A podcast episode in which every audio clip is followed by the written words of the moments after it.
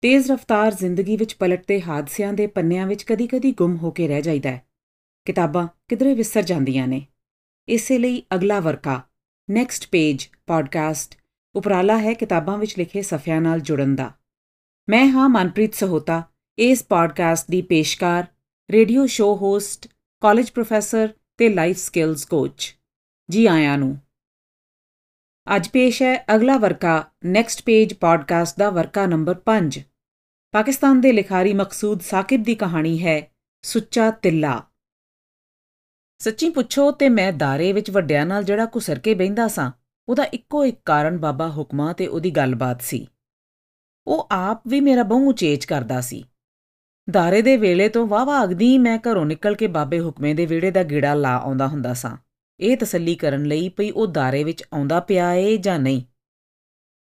ਸੁਣਾ ਫਿਰ ਬਿੱਲੋ, ਅੱਬੇ ਤੇਰੇ ਦਾ ਕੋਈ ਚਿੱਠੀ ਪੱਤਰ ਆਇਆ ਏ ਕਿ ਨਹੀਂ? ਉਹ ਮੇਰੇ ਨਾਲ ਕੋਈ ਹੋਰ ਗੱਲ ਕਰਨ ਤੋਂ ਪਹਿਲਾਂ ਰੋਜ਼ ਦਿਹਾੜੀ ਇਹੋ ਪੁੱਛਦਾ।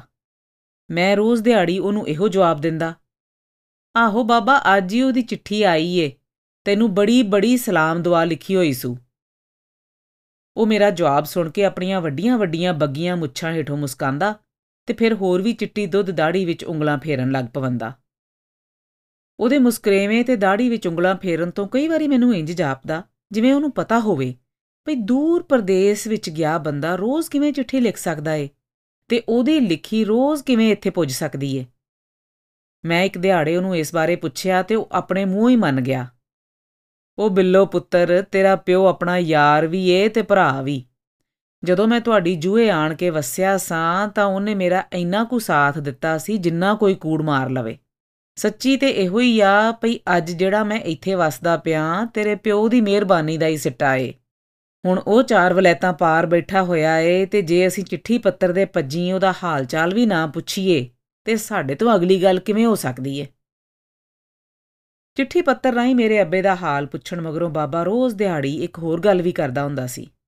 ਆਂਦਾ ਹੁੰਦਾ ਸੀ, ਆ ਸੁੱਚਾ ਤਿੱਲਾ ਹੱਥ ਆ ਜਾਏ ਨਾ ਕਿਧਰੋਂ? ਫਿਰ ਮੈਂ ਤੇਰੇ ਪਿਓ ਨੂੰ ਇਹੋ ਜਿਹੀ ਬਾਂਕੀ ਤੇ ਫੁੱਲ ਤੋਂ ਵੀ ਹੌਲੀ ਜੁੱਤੀ ਸਿਉਂ ਕੇ ਕੱਲਾਂ ਕਿ ਪੈਰੀਂ ਪਾ ਕੇ ਕਿਤੇ ਬੰਨੇ ਨਿਕਲੇ ਤੇ ਮੇਮਾ ਉਹਦੇ ਪੈਰਾਂ ਵਾਲੀ ਬਿਟ-ਬਿਟ ਤੱਕਦੀਆਂ ਰਹਿ ਜਾਣ। ਪਰ ਹੁਣ ਸੁੱਚਾ ਤਿੱਲਾ ਕਿੱਥੋਂ? ਜਦੋਂ ਕਦੀ ਆਉਂਦਾ ਸੀ ਉਦੋਂ ਹਰ ਤਿੰਨੀ ਚੌ ਮਹੀਨੀ ਬੜੀ ਰੀਝ ਨਾਲ ਜੁੱਤੀ ਸਿਉਂ ਕੇ ਦੇਈਦੀ ਸੀ ਉਹਨੂੰ। ਇੰਨੀ ਗੱਲ ਕਰਕੇ ਬਾਬਾ ਹੁਕਮਾ ਚੁੱਪ ਹੋ ਜਾਂਦਾ, ਜਿਵੇਂ ਕਿਸੇ ਡੂੰਗੀ ਸੋਚ ਵਿੱਚ ਪੈ ਗਿਆ ਹੋਵੇ। ਚੰਗਾ ਬਾਬਾ, ਮੈਂ ਫੇਰ ਜਾਣਾ ਤੂੰ ਦਾਰੇ ਵਿੱਚ ਆਉਂਦਾ ਪਿਆ ਏ ਨਾ ਅੱਜ ਰਾਤੀ? ਮੈਂ ਉਹਦੇ ਵਿਹੜੇੋਂ ਨਿਕਲਣ ਤੋਂ ਪਹਿਲਾਂ ਪੁੱਛਦਾ। ਉਹ ਮੂੰਹੋਂ ਕੁਝ ਆਖਣ ਦੀ ਥਾਂ ਮਾੜਾ ਜਿਹਾ ਆਪਣਾ ਸਿਰ ਹਿਲਾਉਣ ਛੱਡਦਾ। ਬਾਬਾ ਹੁਕਮਾ ਕਸਬ ਵੱਲੋਂ ਮੋਚੀ ਸੀ। ਸਾਡੀ ਜੂ ਵਿੱਚ ਹੀ ਉਹਦਾ ਅੱਡਾ ਸੀ, ਜਿੱਥੇ ਉਹਦੇ ਪੁੱਤਰ ਪਤਰੀਏ ਜੁੱਤੀਆਂ ਸਿਉਂਦੇ ਸਨ। ਬਾਬਾ ਹੁਕਮਾ ਕਦੇ ਆਪ ਵੀ ਸਿਉਂਦਾ ਹੋਣਾ ਏ ਮੇਰੇ ਜੰਮਣ ਤੋਂ ਪਹਿਲਾਂ। ਮੈਂ ਤੇ ਜਦੋਂ ਦੀ ਹੋਸ਼ ਸੰਭਾਲੀ ਸੀ ਉਹਨੂੰ ਧਾਗੇ ਨਾਲ ਮੋਮ ਲਾਉਣ ਤੇ ਵੱਟੀ ਤੇ ਔਜ਼ਾਰ ਤ੍ਰਿਖੇ ਕਰਨ ਤੋਂ ਅੱਡ ਕੋਈ ਹੋਰ ਕੰਮ ਕਰਦਿਆਂ ਕਦੀ ਨਹੀਂ ਸੀ ਵੇਖਿਆ। ਅੱਬਾ ਮੇਰਾ ਆਂਦਾ ਹੁੰਦਾ ਸੀ, ਬਾਬੇ, ਹੁਕਮੇ ਤੋਂ ਵਧੀਆ ਜੁੱਤੀ ਸਿਉਣ ਵਾਲਾ ਸਾਡੇ ਇਲਾਕੇ ਵਿੱਚ ਨਾ ਕਦੀ ਹੋਇਆ ਏ ਤੇ ਨਾ ਹੀ ਕਦੀ ਹੋਣਾ ਏ। ਵਰਿਆਂ ਤੋਂ ਕੰਮ ਛੱਡਿਆ ਹੋਇਆ ਸੂ, ਪਰ ਜੇ ਹੁਣ ਵੀ ਕੰਮ ਤੇ ਬਹਿ ਜਾਵੇ ਆ ਮੁੰਡੇ ਤੇ ਉਹਦੀ ਧੂੜ ਨੂੰ ਨਾ ਅੱਪੜ ਸਕਣ। ਐਵੇਂ ਤੇ ਨਹੀਂ ਨਾ ਆਂਦੇ, ਬੱਲੇ ਬਈ ਫਲਾਣਿਆ, ਤੂੰ ਤਾਂ ਇੰਜ ਟੁਰਨਾ ਏ ਜਿਵੇਂ ਹੁਕਮੇ ਦੇ ਖਲੇ ਪਾਏ ਹੋਏ ਨੇ। ਕੰਮ ਬਾਬੇ ਹੁਕਮੇ ਦੇ ਪੁੱਤਰ ਪਤਰੀਏ ਕਰਦੇ ਸਨ। ਪਰ ਜਿੱਥੋਂ ਤਾਈਂ ਨਾਂ ਦੀ ਗੱਲ ਸੀ, ਉਹ ਬਾਬੇ ਹੁਕਮੇ ਦਾ ਹੀ ਵੱਜਦਾ ਸੀ। ਉਹਦੇ ਨਾਂ ਪਿੱਛੇ ਹੀ ਦੁਨੀਆ ਦੂਰੋਂ ਦੂਰੋਂ ਜੁੱਤੀਆਂ ਸਵਾਉਣ ਲਈ ਸਾਡੀ ਜੂਏ ਆਉਂਦੀ ਸੀ। ਅੱਗੋਂ ਉਹ ਥੋੜਾ ਕੀਤਿਆਂ ਸਾਈ ਬਿਆਨਾ ਨਹੀਂ ਸਨ ਫੜਦੇ। ਜੇ ਫੜਦੇ ਸਨ ਤਾਂ ਤਿੰਨਾ ਤਿੰਨਾ, ਚੌਂ ਚੌਂ ਮਹੀਨਿਆਂ ਤੋਂ ਘੱਟ ਦਾ ਕਾਰਾ ਨਹੀਂ ਸਨ ਕਰਦੇ। ਜੇ ਕੋਈ ਚੋਖਾ ਹੀ ਕਾਲਾ ਹੁੰਦਾ ਤੇ ਉਹਨੂੰ ਸਾਫ਼ ਚਿੱਟੇ ਲਫ਼ਜ਼ਾਂ ਵਿੱਚ ਨਾ ਕਰ ਛੱਡਦੇ। ਮੀਆਂ ਜੀ, ਅਸੀਂ ਕਾਲੀ ਦਾ ਤੇ ਕੰਮ ਹੀ ਨਹੀਂ ਕੀਤਾ ਕਦੀ। ਤੁਸੀਂ ਕਿਤੇ ਹੋਰ ਦਿਓ ਸਿਵਾ ਲਵੋ। ਸਾਥੋਂ ਸਿਵਾਣੀ ਜੇ ਤੇ ਸਬਰ ਨਾਲ ਸੀਵਾਂਗੇ। ਓੜਕ ਅਗਲੇ ਨੂੰ ਉਹਨਾਂ ਦੀ ਮੰਨਣੀ ਹੀ ਪੈਂਦੀ। ਮੈਨੂੰ ਬੜੀ ਰੀਝ ਸੀ ਬਾਬੇ ਹੁਕਮੇ ਨੂੰ ਕੰਮ ਕਰਦਿਆਂ ਵੇਖਣ ਦੀ। ਇਹ ਰੀਝ ਮੇਰੇ ਮਨ ਵਿੱਚ ਉਹਦੀਆਂ ਗੱਲਾਂ ਸੁਣ-ਸੁਣ ਕੇ ਹੀ ਜਾਗੀ ਸੀ। ਮੈਂ ਸੋਚਦਾ ਸਾਂ ਭਈ ਉਹ ਧਾਰੇ ਵਿੱਚ ਬੈਠਾ ਐਡੇ ਚੱਸ ਨਾਲ ਜਿਹੜੀਆਂ ਗੱਲਾਂ ਕਰ ਲੈਂਦਾ ਏ, ਇਹਦੇ ਪਿੱਛੇ ਜ਼ਰੂਰ ਉਹਦੇ ਕਸਬ ਕਲਾ ਦਾ ਹੱਥ ਏ। ਪਰ ਇਹ ਰੀਝ ਜਦੋਂ ਵੀ ਮੇਰੇ ਮਨ ਵਿੱਚ ਜਾਗਦੀ, ਮੈਨੂੰ ਉਹਦੀ ਆ ਸੁੱਚਾ ਤਿੱਲਾ ਲੱਭ ਪਵੇ ਨਾ ਕਦੀ ਵਾਲੀ ਗੱਲ ਚੇਤੇ ਆ ਜਾਂਦੀ। ਮੈਂ ਸੋਚਦਾ, ਕੀ ਇਹ ਸੁੱਚਾ ਤਿੱਲਾ ਸਾਡੇ ਦੇਸ਼ ਵਿੱਚ ਨਹੀਂ ਹੁੰਦਾ? ਜੇ ਕਦੀ ਮੈਨੂੰ ਇਹਦੀ ਦੱਸ ਪੈ ਜਾਵੇ ਤਾਂ ਮੈਂ ਆਪ ਮੁੱਲ ਤਾਰ ਕੇ ਬਾਬੇ ਨੂੰ ਲਿਆ ਦੇਵਾਂ ਤੇ ਫਿਰ ਆਖਾਂ, ਲੈ ਬਾਬਾ, ਇਹੋ ਹੀ ਆ ਸੁੱਚਾ ਤਿੱਲਾ ਜਿਹਨੂੰ ਚੇਤੇ ਕਰਦਾ ਹੁੰਦਾ ਸੈਂ। ਲੈ, ਆਇਆ ਪਿਆਈ, ਹੁਣ ਤੂੰ ਅੱਡੇ ਤੇ ਬਹਿ ਕੇ ਮੇਰੇ ਪਿਓ ਦੀ ਜੁੱਤੀ ਸਿਉ। ਮੈਂ ਤੈਨੂੰ ਕੰਮ ਕਰਦੇ ਨੂੰ ਤਾਂ ਵੇਖਾਂ ਭਲਾ ਕਿਵੇਂ ਕਰਨਾ ਏ। ਪਰ ਬੜੀ ਸਾਫ਼ ਗੱਲ ਏ ਪਈ ਸੁੱਚਾ ਤਿੱਲਾ ਜਿਹਦੀ ਗੱਲ ਬਾਬਾ ਹੁਕਮਾ ਐਡੇ ਹਰਖ ਨਾਲ ਕਰਦਾ ਸੀ। ਉਹਦੀ ਦੱਸ, ਮੈਨੂੰ ਅਸਲੋਂ ਹੀ ਲਵੇ ਛੋਰ ਨੂੰ ਕਿੱਥੋਂ ਪੈਣੀ ਸੀ? ਮੈਂ ਤੇ ਬਾਬਾ ਹੁਕਮਾ ਦੋਵੇਂ ਦਾਰੇ ਵਿੱਚੋਂ ਉੱਠ ਕੇ ਰਾਤ ਨੂੰ ਇਕੱਠੇ ਹੀ ਘਰਾਂ ਨੂੰ ਪਰਤਦੇ ਹੁੰਦੇ ਸਾਂ। ਮੈਂ ਰੋਜ਼ ਨਿਸ਼ਚਾ ਧਾਰਦਾ ਪਈ ਅੱਜ ਰਾਤੀ ਬਾਬੇ ਨੂੰ ਇਹ ਸੁੱਚੇ ਤਿੱਲੇ ਬਾਰੇ ਸਰਪਰ ਪੁੱਛਣਾ ਏ। ਪਰ ਰੋਜ਼ ਰਾਤ ਨੂੰ ਘਰੇ ਮੁੜਦਿਆਂ ਇਹ ਗੱਲ ਮੈਨੂੰ ਭੁੱਲ ਜਾਂਦੀ। ਬਾਬਾ ਰਾਹ ਵਿੱਚ ਕੋਈ ਨਾ ਕੋਈ ਫੇਰ ਅਜਿਹੀ ਗੱਲ ਛੇੜ ਛੱਡਦਾ ਸੀ ਜਿਹੜੀ ਕਿਸੇ ਹੋਰ ਪਾਸੇ ਚਿੱਤ ਹੋਵਣ ਹੀ ਨਹੀਂ ਸੀ ਦਿੰਦੀ। ਇੱਕ ਰਾਤ ਉਂਝੀ ਅਸੀਂ ਦਾਰੇ ਵਿੱਚੋਂ ਇਕੱਠੇ ਪਰਤਦੇ ਪਏ ਸਾਂ ਕਿ ਮੈਨੂੰ ਇੱਕੋ ਵਾਰੀ ਸੁੱਚੇ ਤਿੱਲੇ ਦਾ ਚੇਤਾ ਆ ਗਿਆ ਤੇ ਮੈਂ ਬਾਬੇ ਨੂੰ ਪੁੱਛ ਹੀ ਲਿਆ। ਬਾਬਾ, ਅੱਜ ਇਹ ਤੇ ਦੱਸ ਭਈ ਇਹ ਤਿੱਲਾ ਇੱਥੇ ਕਿਧਰੋਂ ਨਹੀਂ ਮਿਲਦਾ? ਮਿਲਦਾ ਏ ਪੁੱਤਰ, ਪਰ ਉਹ ਸੁੱਚਾ ਨਹੀਂ ਹੁੰਦਾ। ਉਸ ਵਲਦਾ ਦਿੱਤਾ। ਤੇ ਫਿਰ ਸੁੱਚਾ ਕਿੱਥੋਂ ਮਿਲਦਾ ਏ? ਮੈਂ ਪੁੱਛਿਆ ਕਦੇ ਇਧਰੋਂ ਮਿਲਦਾ ਹੁੰਦਾ ਸੀ। ਹੁਣ ਮੈਂ ਵੇਖਿਆ ਏ ਉਧਰ ਵੀ ਸੁੱਚਾ ਤਿੱਲਾ ਕੋਈ ਨਹੀਂ ਰਿਹਾ। ਖੋਟ ਹੀ ਖੋਟ ਹੋ ਗਿਆ ਏ ਦੋਹੀਂ ਪਾਸੀ। ਉਹ ਬੜੀ ਡੂੰਗੀ ਜਿਹੀ ਆਵਾਜ਼ ਵਿੱਚ ਬੋਲਿਆ, ਬਾਬਾ, ਉਧਰੋਂ ਕਿਧਰੋਂ? ਪਾਰਲੇ ਬੰਨੇ ਦੀ ਗੱਲ ਪਿਆ ਕਰਨਾ। ਪਾਰਲੇ ਬੰਨੇ ਦੀ? ਕਿਹੜਾ ਪਾਰਲਾ ਬੰਨਾ? ਮੈਨੂੰ ਉਹਦੀ ਗੱਲ ਦੀ ਸਮਝ ਨਾ ਆਈ। ਹੱਦੋਂ ਪਾਰਲਾ ਬਿੱਲੋ, ਹੋਰ ਕਿਹੜਾ? ਪਿਓ ਤੇਰੇ ਨੂੰ ਤਿੱਲੇ ਵਾਲੀ ਜੁੱਤੀ ਪਾਉਣ ਦਾ ਬੜਾ ਸ਼ੌਕ ਸੀ। ਮੈਂ ਵੀ ਹਮੇਸ਼ ਤਿੱਲੇ ਦਾ ਹੀ ਕੰਮ ਕੀਤਾ ਸੀ। ਇੱਥੋਂ ਹੀ ਮੇਰਾ ਉਹਦਾ ਸਲੂਕ ਪਿਆਰ ਬਣਿਆ ਕਿ ਆਵੇਂ ਨਾ ਝਟ ਇੱਥੇ ਲੱਕੜ ਤੇ ਬਹਿ ਜਾਈਏ ਘੜੀ, ਫੇਰ ਚੱਲਾਂਗੇ। ਨਾਲੇ ਜਿਹੜੀ ਗੱਲ ਛੇੜੀ ਉਹ ਉਹਨੂੰ ਪੂਰਿਆਂ ਕਰਦਿਆਂ ਚੱਲੀਏ। ਅਸੀਂ ਦੋਵੇਂ ਜਣੇ ਤੇਲੀਆਂ ਦੀ ਕੰਧ ਨਾਲ ਵਰਿਆਂ ਤੋਂ ਪਈ ਪੁਰਾਣੀ ਲੱਕੜ ਤੇ ਬਹਿ ਗਏ। ਮਗਰੋਂ ਅਸੀਂ ਅੰਬਰਸਰ ਜ਼ਿਲ੍ਹੇ ਦੇ ਆ। ਬਾਬੇ ਨੇ ਗੱਲ ਦਾ ਮੁੱਢ ਬੰਨਿਆ। ਤਰਨਤਾਰਨ ਤਹਿਸੀਲ ਵਿੱਚ ਪਿੰਡ ਹੁੰਦਾ ਸੀ ਸਾਡਾ। ਨਾ ਕੀ ਲੈਣਾ ਏ?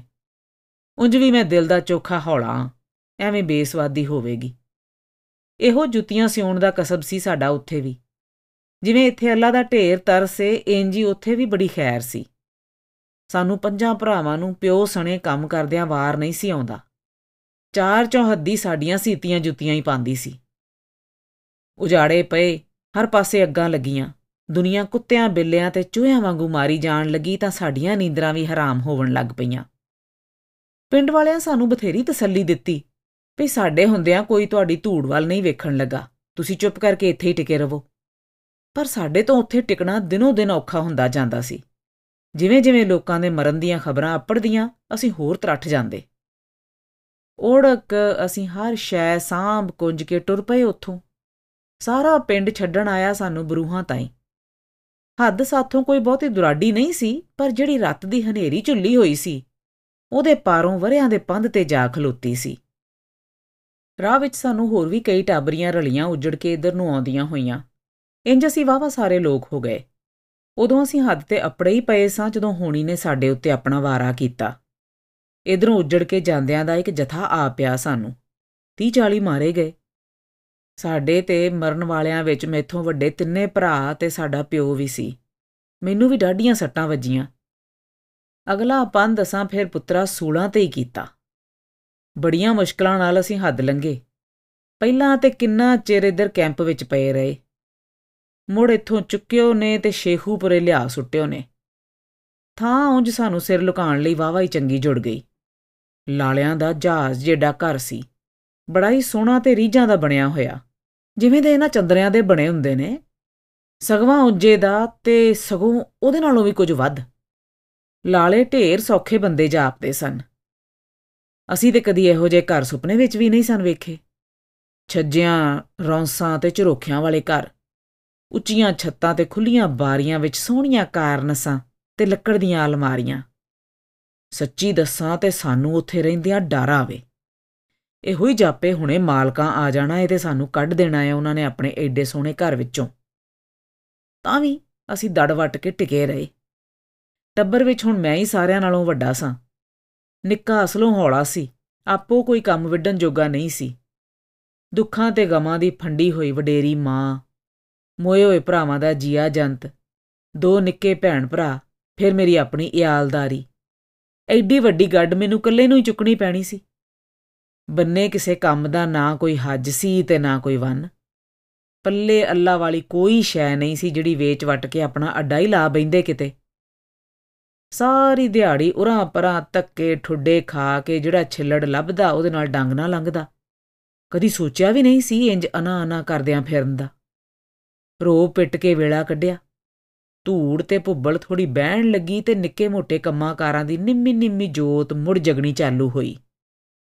ਉਦੋਂ ਹੀ ਮੈਨੂੰ ਸੁੱਚੇ ਤਿੱਲੇ ਵਾਲਾ ਰਾਹ ਵਿਖਾਈ ਦਿੱਤਾ। ਇੱਧਰ ਸੁੱਚੇ ਤਿੱਲੇ ਦਾ ਲੰਮਾ ਕਾਲ ਸੀ। ਉਧਰ ਮੇਰੇ ਹਿਸਾਬ ਨਾਲ ਕੋਈ ਧੁਰ ਤੱਜ ਨਹੀਂ ਸੀ। ਦਿਲ ਵਿੱਚ ਆਈ ਭਈ ਕਿਉਂ ਨਾ ਉਧਰੋਂ ਲਿਆ ਕੇ ਇੱਧਰ ਵੇਚਾਂ। ਆਸਿਓਂ ਪਾਸਿਓਂ ਸੂ ਕੱਢੀ ਤੇ ਪਤਾ ਲੱਗਾ ਭਈ ਕਿੰਨੇ ਹੀ ਲੋਕ ਸਨ ਜਿਹੜੇ ਹੱਦ ਟੱਪ ਕੇ ਉਧਰ ਜਾਂਦੇ ਸਨ ਤੇ ਕਈਆਂ ਵੰਨਾਂ ਦੀਆਂ ਚੀਜ਼ਾਂ ਵਸਤਾਂ ਲਿਆ ਕੇ ਇੱਧਰ ਖੱਟੀਆਂ ਖੱਟਦੇ ਪਏ ਸਨ। ਹੱਦ ਤੇ ਭਾਰਤ ਬੜੀ ਸੀ, ਪਰ ਜਿੰਨੀ ਕਰੜੀ ਅੱਜ ਸੁਣਨ ਵਿੱਚ ਆਉਂਦੀ ਏ, ਐਡੀ ਕਰੜੀ ਨਹੀਂ ਸੀ। ਹੱਦ ਦਾ ਕੰਮ ਕਰਨ ਵਾਲੇ ਰਾਤ ਦੇ ਹਨੇਰੇ ਵਿੱਚ ਡੋਲੀ ਪਾਰ ਉਰਾਰ ਹੋ ਜਾਂਦੇ ਸਨ। ਪਾਰਵਾਂ ਨੂੰ ਖਬਰ ਵੀ ਨਹੀਂ ਸੀ ਹੁੰਦੀ। ਲੈ ਬਈ, ਮੈਂ ਵੀ ਟੁਰ ਪਿਆ, ਭੁੱਖਾਂ ਦਾ ਮਾਰਿਆ ਤੇ ਫਾਕਿਆਂ ਦਾ ਕੁੱਠਾ ਇਸੇ ਵਾਟੇ। ਪਹਿਲੇ ਫੇਰੇ ਹੀ ਸਾਰੇ ਡਰ ਡੁੱਕਰ ਲੈ ਗਏ। ਦੂਜਾ ਫੇਰਾ ਮੇਰਾ ਪਹਿਲੇ ਤੋਂ ਵੀ ਚੰਗਾ ਰਿਹਾ। ਘਰ ਦੀ ਦਾਲ ਰੋਟੀ ਦਾ ਆਸਰਾ ਬਣਨ ਲੱਗ ਪਿਆ। ਉਧਰੋਂ ਲਿਆਂਦਾ ਸੁੱਚਾ ਤਿੱਲਾ ਦੂਣੇ ਭਾ ਤੇ ਇਧਰ ਵਿਕ ਜਾਂਦਾ ਸੀ ਤੇ ਚਾਰ ਛਿੱਲਾਂ ਚੰਗੀਆਂ ਲੱਭ ਪੈਂਦੀਆਂ ਸਨ। ਤੀਜੇ ਫੇਰੇ ਮੈਂ ਗਿਆ ਮੁੜ, ਪਰ ਨੱਪਿਆ ਗਿਆ। ਅਗਲਿਆਂ ਬਾਜ਼ਾਰ ਵਿੱਚ ਹੀ ਆਣ ਫੜਿਆ ਮੈਨੂੰ। ਕਾਗਜ਼ ਪੱਤਰ ਕੋਈ ਹੈ ਨਹੀਂ ਸੀ ਮੇਰੇ ਕੋਲ ਹੱਦ ਟੱਪਣ ਦਾ। ਉਹਨਾਂ ਮਾਂ ਦਿਆਂ ਖਸਮਾਂ ਪਹਿਲਾਂ ਤੇ ਬਣਾ ਕੇ ਘੜਿਆ ਮੈਨੂੰ ਉੱਥੇ ਬਾਜ਼ਾਰ ਵਿੱਚ ਹੀ। ਫੇਰ ਮੋਟਰ ਵਿੱਚ ਪਾ ਕੇ ਲੈ ਗਏ ਤੇ ਹਵਾਲਾਤ ਵਿੱਚ ਲਿਜਾ ਸੁੱਟਿਓ ਨੇ। ਮੇਰੇ ਤੇ ਪ੍ਰਾਣ ਹੀ ਟੁੱਟ ਗਏ ਜਦੋਂ ਮੈਂ ਆਪਣੇ ਪਿਛਲੇ ਜੀਆਂ ਦਾ ਸੋਚਿਆ। ਮੈਨੂੰ ਤੇ ਲੱਗੇ ਪਛਤਾਵੇ। ਝੂਰਾ ਮੈਂ ਆਪਣੇ ਆਪ ਨਾਲ ਉਸ ਕਾਲ ਕੋਠੜੀ ਵਿੱਚ ਪਿਆ ਹੋਇਆ। ਕੀ ਲੋੜ ਸੀ ਇਸ ਕੁੱਤੇ ਕੰਮ ਵਿੱਚ ਵੜਨ ਦੀ? ਦਿਹਾੜੀ ਟੱਪਾ ਕਰਕੇ ਵੇਲਾ ਟਪਾਈ ਰੱਖਦਾ ਤੇ ਉਹ ਚੰਗਾ ਨਹੀਂ ਸੀ। ਇੱਥੇ ਬੇਤਵਾਨਿਆਂ ਤੇ ਬੇਪਰਾਣਿਆਂ ਹੋ ਕੇ ਪੈਣ ਨਾਲੋਂ। ਹੁਣ ਦੋ ਨਹੀਂ ਤੇ ਡੂੜ ਵਰਾ ਤੇ ਇਹ ਨਹੀਂ ਆਉਣ ਦੇਣ ਲੱਗੇ ਬੰਨੇ। ਪਿੱਛੋਂ ਘਰ ਵਾਲਿਆਂ ਦਾ ਕੌਣ ਵਾਲੀ ਵਾਰਸ ਹੋਵੇਗਾ? ਸਾਰੀ ਰਾਤ ਇਨ੍ਹਾਂ ਹੀ ਖਿਆਲਾਂ ਦੀਆਂ ਹਾਠਾਂ ਨਾਲ ਰੂਹ ਬਾਵਰਾ ਹੁੰਦਾ ਰਿਹਾ। ਹੱਡਾਂ ਵਿੱਚੋਂ ਨਿਕਲਦੀਆਂ ਚੀਸਾਂ ਵੀ ਕਿਹੜਾ ਕਰਾਰ ਲੈਣ ਪਈਆਂ ਦਿੰਦੀਆਂ ਸਨ। ਸਵੇਰ ਹੋਈ ਤੇ ਹੱਥਕੜੀ ਮਾਰ ਕੇ ਇੱਕ ਮੈਜਿਸਟ੍ਰੇਟ ਦੇ ਲਿਜਾ ਪੇਸ਼ ਕੀਤੋ ਨੇ। ਮੈਜਿਸਟ੍ਰੇਟ ਵਾਵਾ ਪਕਰੋਟ ਉਮਰ ਦਾ ਗੋਰਾ ਚਿੱਟਾ ਗੱਭਰੂ ਸੀ। ਉਹਨੂੰ ਵੇਖ ਕੇ ਮੇਰੇ ਤੇ ਲੂੰ ਕੰਡੇ ਹੀ ਖਲੋ ਗਏ। ਐਨਕ ਲਾਈ, ਕਾਗਜ਼ਾਂ ਤੇ ਨੀਵੀਂ ਪਾਈ ਬੈਠਾ ਸੀ। ਸ਼ਕਲੋਂ ਹੀ ਬੇਕਿਰਕ ਜਿਹਾ ਬੰਦਾ ਜਾਪਦਾ ਸੀ। ਮੇਰਾ ਦਿਲ ਆਖੇ ਇਹਨੇ ਡੂੜ ਦੋ ਵਰੇ ਅਰਮਾਨ ਵਾਲੀ ਬੰਨ ਛੱਡਣਾ ਹੈ। ਜਿੰਨਾ ਚਿਰ ਉਹ ਨੀਵੀਂ ਪਾਈ ਬੈਠਾ ਰਿਹਾ, ਮੈਂ ਉਹਦੇ ਵੱਲ ਹੀ ਤੱਕਦਾ ਰਿਹਾ। ਫਿਰ ਉਹਨੇ ਕਾਗਜ਼ਾਂ ਤੋਂ ਨਿਗਾਹ ਹਟਾਈ। ਮੇਰੇ ਵੱਲ ਡਿੱਠਾ। ਨਾਲ ਹੀ ਹੇਠਾਂ ਬੈਠੇ ਹੋਏ ਇੱਕ ਅਦਾਲਤੀ ਕਰਿੰਦੇ ਨੂੰ ਕੁਝ ਪੁੱਛਿਓ ਉਸ, ਤੇ ਫਿਰ ਸਾਵਾ ਮੇਰੇ ਵੱਲ ਵੇਖਦਾ ਹੋਇਆ ਬੋਲਿਆ, ਹਾਂ ਬਈ, ਤੂੰ ਬਾਰਡਰ ਟੱਪ ਕੇ ਆਇਆ ਹੈ? ਮੈਂ ਅੱਗੋਂ ਆਵਾਜ਼ ਵਿੱਚ ਆਖਿਆ ਸਾਹਿਬ ਬਹਾਦਰ, ਆਇਆ ਤਾਂ ਮੈਂ ਬਾਰਡਰ ਟੱਪ ਕੇ ਹੀ ਆ। ਇਹਦੇ ਵਿੱਚ ਜ਼ਰੀ ਸ਼ੱਕ ਨਹੀਂ, ਪਰ ਆਇਆ ਭੁੱਖ ਦਾ ਮਾਰਿਆ ਹੁਣ ਜੇ ਤੁਸੀਂ ਮੈਨੂੰ ਇੱਥੇ ਜੇਲ੍ਹ ਵਿੱਚ ਆ ਸੁੱਟਿਆ ਤੇ ਮੇਰਾ ਸਾਰਾ ਟੱਬਰ ਭੁੱਖਾ ਮਰ ਜਾਵੇਗਾ। ਇੱਕ ਵਾਰੀ ਗੁਨਾਹ ਕਰੀਏ ਤੇ ਰੱਬ ਵੀ ਮਾਫ ਕਰ ਛੱਡਦਾ ਏ। ਤੁਸੀਂ ਵੀ ਮੈਨੂੰ ਮੁਆਫੀ ਦੇ ਦਿਓ। ਉਹ ਫੇਰ ਹੇਠਾਂ ਬੈਠੇ ਕਰਿੰਦੇ ਨਾਲ ਕੁਝ ਕੁਸਰ-ਮੁਸਰ ਕਰਨ ਲੱਗ ਪਿਆ। ਮੇਰੀਆਂ ਗੱਲਾਂ ਦਾ ਉਹਦੇ ਤੇ ਜਿਵੇਂ ਕੁਝ ਅਸਰ ਹੀ ਨਹੀਂ ਸੀ ਹੋਇਆ। ਮੈਂ ਮੁੜ ਆਪਣੇ ਦਿਲ ਨੂੰ ਆਖਿਆ, ਲੈ ਬਈ, ਇੱਥੋਂ ਤੇ ਸੌਖੀ ਜਿੰਦ ਨਹੀਂ ਛੁੱਟਦੀ ਦਿਸਦੀ। ਅਦਾਲਤ ਜਿੰਨੀ ਗੱਲ ਪੁੱਛੇ, ਉਹਨੂੰ ਉਤਨਾ ਹੀ ਜਵਾਬ ਦੇਣਾ ਏ। ਵਾਧੂ ਗੱਲਾਂ ਦੀ ਕੋਈ ਲੋੜ ਨਹੀਂ। ਉਹਨੇ ਮੈਨੂੰ ਟਕੋਰਿਆ ਮੈਂ ਅੱਗੋਂ ਹੱਥ ਚਾਹ ਬੱਦੇ ਮੁਆਫੀ ਦੇ ਦਿਓ ਸਾਹਿਬ ਬਾਦਰ। ਉਧਰ ਕਿਹੜੇ ਸ਼ਹਿਰ ਦਾ ਰਹਿਣ ਵਾਲਾ ਏ? ਜਨਾਬ ਸ਼ੇਖੂਪੁਰੇ ਦਾ। ਸਾਹਿਬ ਨੇ ਮੇਰੇ ਮੂੰਹ ਵੱਲ ਕੁਝ ਨੀਜ ਨਾਲ ਤੱਕਿਆ ਤੇ ਰਤਾ ਕੋ ਕੁਰਸੀ ਤੇ ਕਵਾਸਾ ਵੀ ਹੋਇਆ। ਸ਼ੇਖੂਪੁਰੇ ਕਿੱਥੋਂ ਦਾ? ਜੀ ਖੰਡਪੁਰੀਆਂ ਦਾ ਮੁਹੱਲਾ ਆਖਦੇ ਨੇ ਉਹਨੂੰ। ਇਧਰੋਂ ਗਿਆ ਹੋਇਆ ਤੂੰ? ਆਹੋ ਸਾਹਿਬ ਬਹਾਦਰ ਇੱਧਰ ਹੀ ਰਹਿੰਦੇ ਹੁੰਦੇ ਸਾਂ ਅਸੀਂ ਪਹਿਲੋਂ। ਕਿੰਨਾ ਚਿਰ ਹੋ ਗਿਆ ਇਹ ਖੰਡਪੁਰੀਆਂ ਦੇ ਮੁਹੱਲੇ? ਸਾਹਿਬ ਨੂੰ ਜਿਵੇਂ ਖੰਡਪੁਰੀਆਂ ਦੇ ਮੁਹੱਲੇ ਦੀ ਕੋਈ ਗੱਲ ਚੇਤੇ ਸੀ। ਇਹ ਸਾਹਿਬ ਤੁਸੀਂ ਕਿਧਰੇ ਉੱਥੋਂ ਦੇ ਰਹਿਣ ਵਾਲੇ ਤਾਂ ਨਹੀਂ? ਮੇਰੇ ਮੂੰਹ ਅਚਨਚੇਤੀ ਨਿਕਲ ਗਿਆ। ਉਹਨੇ ਘੂਰੀ ਜਿਹੀ ਵੱਟ ਕੇ ਮੇਰੇ ਵੱਲ ਵੇਖਿਆ। ਨਹੀਂ, ਅਜਿਹੀ ਕੋਈ ਗੱਲ ਨਹੀਂ। ਤੇ ਫਿਰ ਉਹ ਆਪਣੀ ਥਾਂ ਤੇ ਅਦਾਲਤ ਵਿੱਚ ਹੀ ਬਣੇ ਹੋਏ ਆਪਣੇ ਕਮਰੇ ਵਿੱਚ ਚਲਾ ਗਿਆ। ਮੈਨੂੰ ਵੀ ਉਹਨੇ ਇਕੱਲੇ ਨੂੰ ਉੱਥੇ ਹੀ ਸੱਦਿਆ। ਮੈਨੂੰ ਸੋਫੇ ਉੱਤੇ ਬਿਠਾ ਕੇ ਉਹ ਕੁਰਸੀ ਚੁੱਕ ਕੇ ਮੇਰੇ ਸਾਹਮਣੇ ਹੋ ਬੈਠਾ। ਅੱਛਾ, ਤੂੰ ਖੰਡਪੁਰੀਆਂ ਦੇ ਮਹੱਲੇ ਰਹਿਣਾ ਹੈ ਉੱਥੇ। ਕਿੱਥੇ ਕਰਕੇ ਭਲਾ? ਉਸ ਮੈਨੂੰ ਬੜੀ ਸਹਿਜ ਨਾਲ ਪੁੱਛਿਆ। ਮੈਂ ਸਮਝ ਗਿਆ ਸਾਹਿਬ ਉਥੋਂ ਦਾ ਰਹਿਣ ਵਾਲਾ ਨਹੀਂ ਤੇ ਫਿਰ ਉੱਥੇ ਗਿਆ ਆਇਆ ਜ਼ਰੂਰ ਹੋਇਆ ਹੈ। ਹੁਣ ਉਹ ਯਾਦਾਂ ਘੇਰੀ ਬੈਠੀਆਂ ਨੇ ਇਹਨੂੰ। ਲਾਲਿਆਂ ਦੇ ਨਾਂ ਤੇ ਵੱਜਦੀ ਉਹ ਗਲੀ, ਲਾਲਿਆਂ ਦੀ ਗਲੀ ਕਰਕੇ। ਮੈਂ ਉਹਨੂੰ ਦੱਸਿਆ ਤੂੰ ਖੰਡਪੁਰੀਆਂ ਦੇ ਮੁਹੱਲੇ ਲਾਲਿਆਂ ਦੀ ਗਲੀ ਵਿੱਚ ਰਹਿਣਾ ਉਹਦੇ ਉੱਤੇ ਕੁਝ ਹੋਰ ਵੀ ਜਈ ਵਰਤਣ ਲੱਗ ਪਈ। ਘਰ ਦਾ ਪਤਾ ਦੱਸ, ਹਾਂ ਭਲਾ ਜਿਹਦੇ ਵਿੱਚ ਤੂੰ ਬੈਠਾ ਹੋਇਆ ਉਹ ਉਤਾਵਲਾ ਜਿਹਾ ਹੋ ਗਿਆ। ਲਾਲਿਆਂ ਦਾ ਘਰ ਹੀ ਸੁਣਨ ਵਿੱਚ ਆਉਂਦਾ ਏ ਉਹ। ਮੈਂ ਆਖਿਆ, ਉਹਨੂੰ ਉੱਤੇ ਜਿਵੇਂ ਸੱਚੀ ਮੁੱਚੀ ਕਰੰਟ ਜਿਹਾ ਲੱਗ ਗਿਆ ਹੋਵੇ ਮੇਰੀ ਗੱਲ ਨਾਲ। ਕੁਰਸੀ ਪਿਛਾਂ ਰੇੜ ਕੇ ਹੇਠਾਂ ਗਲੀਚੇ ਉੱਤੇ ਮੇਰੇ ਪੈਰਾਂ ਕੋਲ ਹੋ ਬੈਠਾ ਤੇ ਬਿਟ-ਬਿਟ ਮੇਰਾ ਮੂੰਹ ਤੱਕਣ ਲੱਗ ਪਿਆ। ਸਮਝ ਤੇ ਅੱਗੇ ਵੀ ਮੈਨੂੰ ਕਿਸੇ ਗੱਲ ਦੀ ਨਹੀਂ ਸੀ ਪਈ ਆਉਂਦੀ। ਹੁਣ ਤੇ ਉੱਕਾ ਮੇਰੇ ਪ੍ਰਾਣ ਗਵੀਚ ਗਏ ਕਿ ਉਹ ਮੁਨਸਫ ਹੋ ਕੇ ਇੱਕ ਮੁਲਜ਼ਮ ਦੇ ਪੈਰਾਂ ਕੋਲ ਬੈਠਾ ਹੋਇਆ ਸੀ।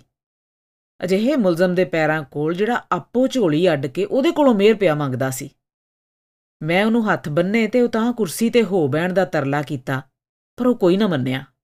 ਫਿਰ ਮੈਂ ਆਪ ਥੱਲੇ ਉਹਦੇ ਕੋਲ ਹੋ ਕੇ ਬਹਿਣਾ ਚਾਹਿਆ ਤੇ ਉਹਨੇ ਮੈਨੂੰ ਸੋਫਿਓਂ ਥੱਲੇ ਨਾ ਲੱਥਣ ਦਿੱਤਾ। ਮੈਂ ਆਖਿਆ ਸਾਹਿਬ ਕੋਈ ਵੇਖ ਲਵੇ ਤੇ ਕੀ ਆਖੇ? ਤੂੰ ਛੱਡ ਇਸ ਗੱਲ ਨੂੰ ਤੇ ਮੈਨੂੰ ਇਹ ਦੱਸ ਬਰੀ ਹੋਣਾ ਹੀ ਕਿ ਜੇਲੇ ਜਾਣਾ ਹੀ ਉਹ ਮੇਰੀਆਂ ਅੱਖਾਂ ਵਿੱਚ ਝਾਕਦਾ ਹੋਇਆ ਬੋਲਿਆ ਸਾਹਿਬ ਬਰੀ ਕਰ ਦਵੇਂ ਤੇ ਤੇਰਾ ਜਿਹਾ ਇੱਕ ਨਹੀਂ ਇਸ ਦੁਨੀਆ ਤੇ। ਮੈਂ ਤੇਰੇ ਨਾਲ ਵਾਅਦਾ ਕਰਨਾ, ਮੁੜ ਇੰਜ ਹੱਦ ਟੱਪ ਕੇ ਨਾ ਆਵਾਂਗਾ ਕਦੇ ਇਸ ਬੰਨੇ। ਮੈਂ ਤੈਨੂੰ ਬਰੀ ਕਰ ਦੇਣਾ ਪਰ ਪਹਿਲਾਂ ਤੈਨੂੰ ਮੇਰੀ ਇੱਕ ਸ਼ਰਤ ਮੰਨਣੀ ਪਵੇਗੀ। ਦੱਸ, ਮੰਨੇਗਾ? ਬੱਚਿਆਂ ਵਾਲਿਆ ਤੂੰ ਇੱਕ ਕਹਿਣਾ ਏ, ਮੈਂ ਤੇਰੀਆਂ 10 ਸ਼ਰਤਾਂ ਮੰਨਣ ਨੂੰ ਤਿਆਰ ਹਾਂ ਸ਼ਰਤ ਇਹ ਹੀ ਭਈ ਤੂੰ ਮੈਨੂੰ ਉਸ ਲਾਲਿਆਂ ਵਾਲੇ ਘਰ ਬਾਰੇ ਦੱਸ, ਉੱਥੇ ਕੀ ਕੀ ਏ ਤੇ ਕਿਵੇਂ ਕਿਵੇਂ ਦਾ ਬਣਿਆ ਹੋਇਆ ਹੈ? ਮੈਂ ਤੈਨੂੰ ਛੱਡ ਦਿਆਂਗਾ। ਉਹ ਹਾੜਾ ਪੰਦਾ ਹੋਇਆ ਬੋਲਿਆ, ਪਹਿਲੋਂ ਤੇ ਲੱਗਾ ਇਹ ਸ਼ਰਤ ਪੂਰੀ ਕਰਨਾ ਮੇਰੇ ਜੇ ਗਲਾਪੜੀ ਬੰਦੇ ਲਈ ਕਿਹੜੀ ਔਖੀ ਗੱਲ ਹੈ? ਪਰ ਜਦੋਂ ਮੈਂ ਸ਼ੁਰੂ ਹੋਵਣ ਲੱਗਾ ਤਾਂ ਮੈਨੂੰ ਕੁਝ ਚੇਤਾ ਹੀ ਨਾ ਆਵੇ। ਬੜਿਆਂ ਔਖਿਆਂ ਸੌਖਿਆਂ ਹੋ ਕੇ ਮੈਂ ਅੜਦਿਆਂ ਅੜਦਿਆਂ ਬੋਲਣਾ ਸ਼ੁਰੂ ਕੀਤਾ। ਬਾਹਰੋਂ ਗਲੀ ਤੋਂ ਸ਼ੁਰੂ ਹੋਇਆ ਮੈਂ।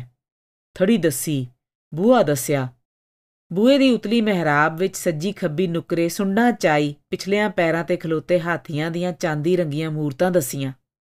ਫਿਰ ਮੈਂ ਅੰਦਰ ਵਿਹੜੇ ਵਿੱਚ ਫੁੱਲਾਂ ਦੀਆਂ ਕਿਆਰੀਆਂ ਤੋਂ ਟੁਰਦਾ ਹੋਇਆ ਚੌਂਕੇ ਵੱਲ ਆਇਆ। ਦਿਮਾਗ ਤੇ ਜ਼ੋਰ ਪਾ ਕੇ ਜੋ ਜੋ ਮੈਨੂੰ ਚੇਤੇ ਆਇਆ, ਉਹ ਮੈਂ ਉਹਨੂੰ ਦੱਸਿਆ। ਉਹ ਨੀਵੀਂ ਪਾਈ ਮੇਰੀਆਂ ਗੱਲਾਂ ਸੁਣਦਾ ਪਿਆ ਸੀ। ਅਸਲੋਂ ਅਡੋਲ ਹੋਇਆ ਬੈਠਾ। ਮੈਨੂੰ ਤੇ ਉਹ ਸਾਹ ਲੈਂਦਾ ਵੀ ਨਹੀਂ ਸੀ ਜਾਪਦਾ ਪਿਆ। ਮੈਂ ਚੌਂਕੇ ਤੋਂ ਨਿਕਲ ਕੇ ਹੁਣ ਉਸ ਘਰ ਦੇ ਪਸਾਰ ਵੱਲੇ ਵਧਿਆ, ਜਿਹਦੇ ਵਿੱਚ ਅਸੀਂ ਟਿਕੇ ਹੋਏ ਸਾਂ।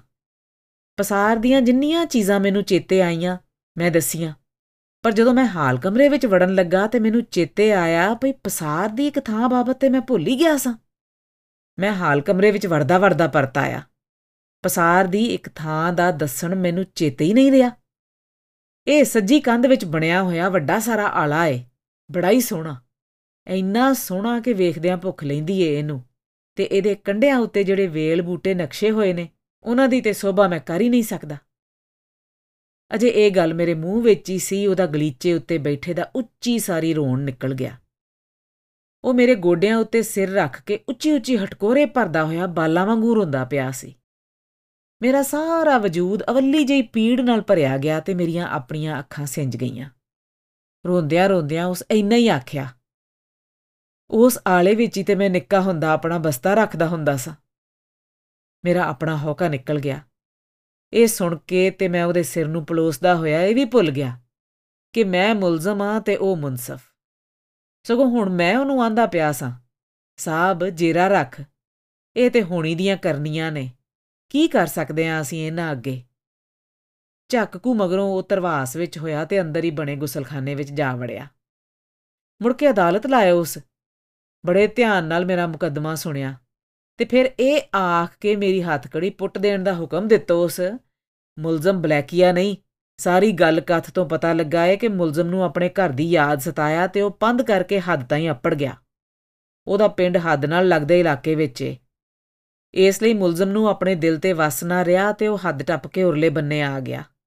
ਪਰ ਇਸ ਪਾਸਿਓਂ ਮੁਲਜ਼ਮ ਨੂੰ ਆਪਣੇ ਪਿੰਡ ਦਾ ਰਾਹ ਨਹੀਂ ਸੀ ਆਉਂਦਾ ਤੇ ਉਹ ਧੱਕੇ ਠੁੱਡੇ ਖਾਂਦਾ ਸ਼ਹਿਰ ਅੱਪੜ ਗਿਆ। ਜਿੱਥੇ ਪੁਲਿਸ ਨੇ ਉਹਨੂੰ ਫਿਰਦਿਆਂ ਹੋਇਆਂ ਪਕੜ ਵਿੱਚ ਲੈ ਲਿਆ। ਮੁਲਜ਼ਮ ਤੋਂ ਕੋਈ ਸ਼ੈ ਬਰਾਮਦ ਨਹੀਂ ਹੋਈ। ਨਾ ਹੀ ਕੋਈ ਅਜਿਹੀ ਸ਼ੈ ਲੱਭੀ ਏ ਜਿਹਦੇ ਤੋਂ ਸਾਬਤ ਹੋ ਸਕੇ ਪਈ ਉਹ ਚੇਚੇ ਇਰਾਦੇ ਨਾਲ ਹੱਦ ਟੱਪਣ ਦਾ ਗੁਨਾਹਗਾਰ ਏ। ਇਸ ਪਾਰੋਂ ਅਦਾਲਤ ਉਹਨੂੰ ਇੱਜ਼ਤ ਆਬਰੂ ਨਾਲ ਬਰੀ ਕਰਦੀ ਏ। ਬਰੀ ਕਰਕੇ ਮੈਨੂੰ ਆਪਣੇ ਘਰ ਲੈ ਆਇਆ। ਆਪਣੀ ਘਰ ਵਾਲੀ ਨਾਲ ਮੈਨੂੰ ਮਿਲਵਾਇਆ ਉਸ। ਉਹਨੂੰ ਆਖਣ ਲੱਗਾ, ਵੇਖ ਕੁਸ਼ਲਿਆ, ਅੱਜ ਸਾਡੇ ਸ਼ੇਖੂਪੁਰੇ ਵਾਲੇ ਘਰ ਦੀ ਖੁਸ਼ਬੂ ਹੀ ਆਪ ਟੁਰ ਕੇ ਆ ਗਈ ਉਹ ਸਾਡੇ ਤਾਈਂ।